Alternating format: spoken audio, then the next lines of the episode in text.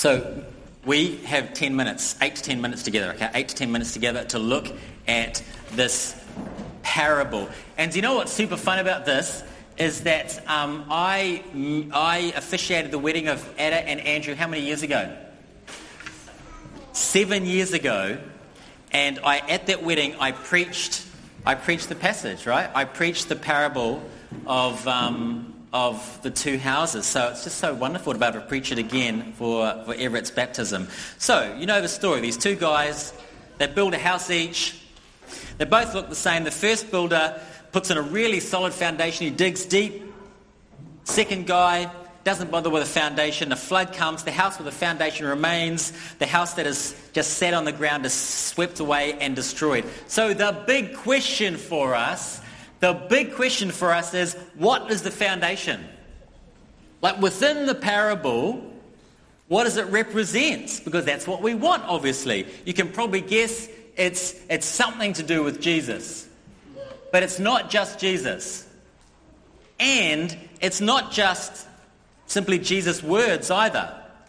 The parable is a bit more subtle than we initially think. Listen to verses 46 and 47. Why do you call me Lord, Lord, and not do what I tell you? Everyone who comes to me and hears my words and does them, I will show you what he is like. And then we get the parable. So, did you catch it? The foundation is the doing. The foundation is doing the words of Jesus. So Jesus was speaking to a large crowd. This was the end of a fairly lengthy sermon he preached in, in Luke 6. And amongst the crowd, there were some genuine disciples. But there were others there who were just happy to sort of um, listen and think and ponder his words. So the issue is not, are you listening to Jesus? They were all listening to Jesus. Like we are all listening to Jesus right now. The issue is, are we doing what Jesus said? The foundation he's talking about here, the foundation that weathers the flood, is obedience. Now, some of the listeners that day believed they were disciples.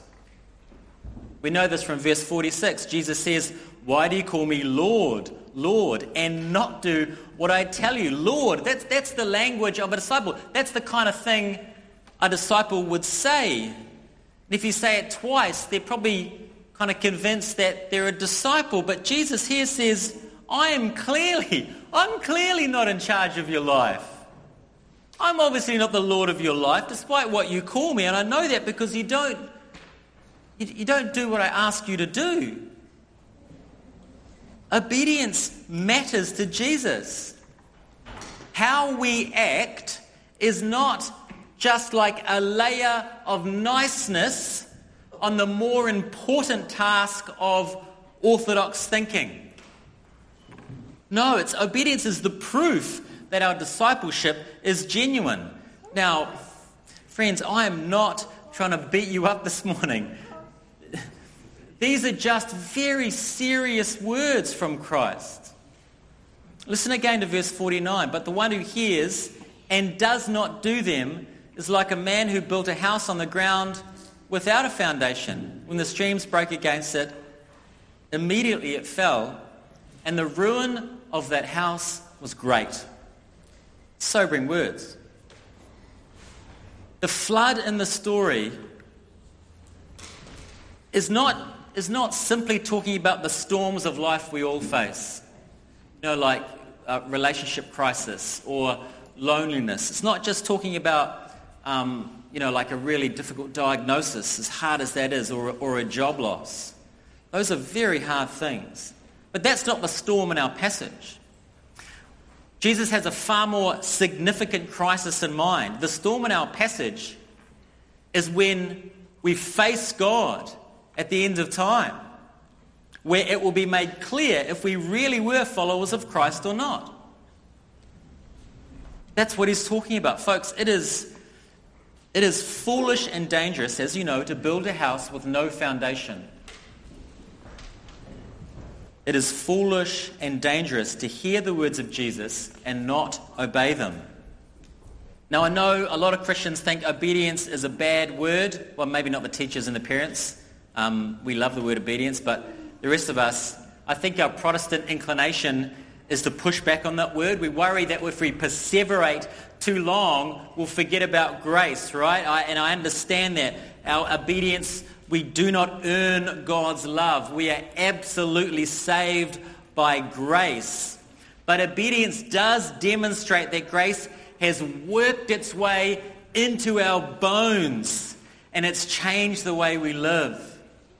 That's what the, that's what the first parable is about. 43. Now, no good tree bears bad fruit, nor again does a bad tree bear good fruit. For each tree is known by its fruit. What's it saying? It's saying that when Jesus comes into your life, Holy Spirit gets in there and changes our hearts, and the evidence is good fruit growing in your life. The evidence is your actions. And I know, I know, obedience. It still sits a bit funny. But here's the thing. We are always obeying something. You're always obeying some God. You're always obeying some Lord. The question is, is it the Lord Jesus? Today, the great lords of the West Coast, well, there are a number of things. It's it's, you know, the freedom to construct a life as you please. It's self-care above all else. It's self-fulfillment. It's personal happiness above everything. And they all sound great. And it's tempting to just live your life laser focused on those things. But while people around us, while the world around us is attempting to self fabricate like the perfect West Coast life, Jesus steps in and he says, I have an outrageous assignment for you. I have a brilliant life I want you to live, a countercultural life I want you to live. I have things for you to do that are bigger than your life, and self care is very, very important. But I want you to care even more about the things I care about. And Jesus doesn't leave us floating here. Remember, this is the end of a longer sermon where he calls us to live as countercultural people. Listen to some of the things Jesus calls us to do earlier in the sermon. He says, Do good to those who hate you. What? It's madness. What? Give to everyone who begs from you. Lend and expect nothing in return. Do not judge. Be merciful. What, what exploded 2,000 years ago in the Mediterranean was not just some great ideas. It wasn't just orthodox thinking. What exploded and captivated and ultimately took over the Roman Empire was a new way of being in the world, a new kind of community. Think about our cultural moment right now so much anger, so much division, and into that toxic soup, you know, living as genuine followers of Christ, where our convictions are lived out. Folks, we can be, know, we could be a magnetic community right now. All that to say, Jesus calls us to live this outrageous life, to really live it, not just ponder it or think about it because it's proof he lives in you.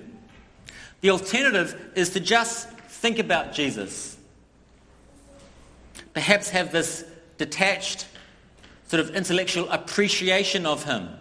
A help when you feel sad, but mostly you kind of just you do your own thing, you live your life as you want. And if that is all you've ever had of Jesus, your house has no foundation. And again, I'm not trying to beat you up. It's, it's, they're just quite serious words. The passage gives us a promise and it gives us a warning. And this is the warning part.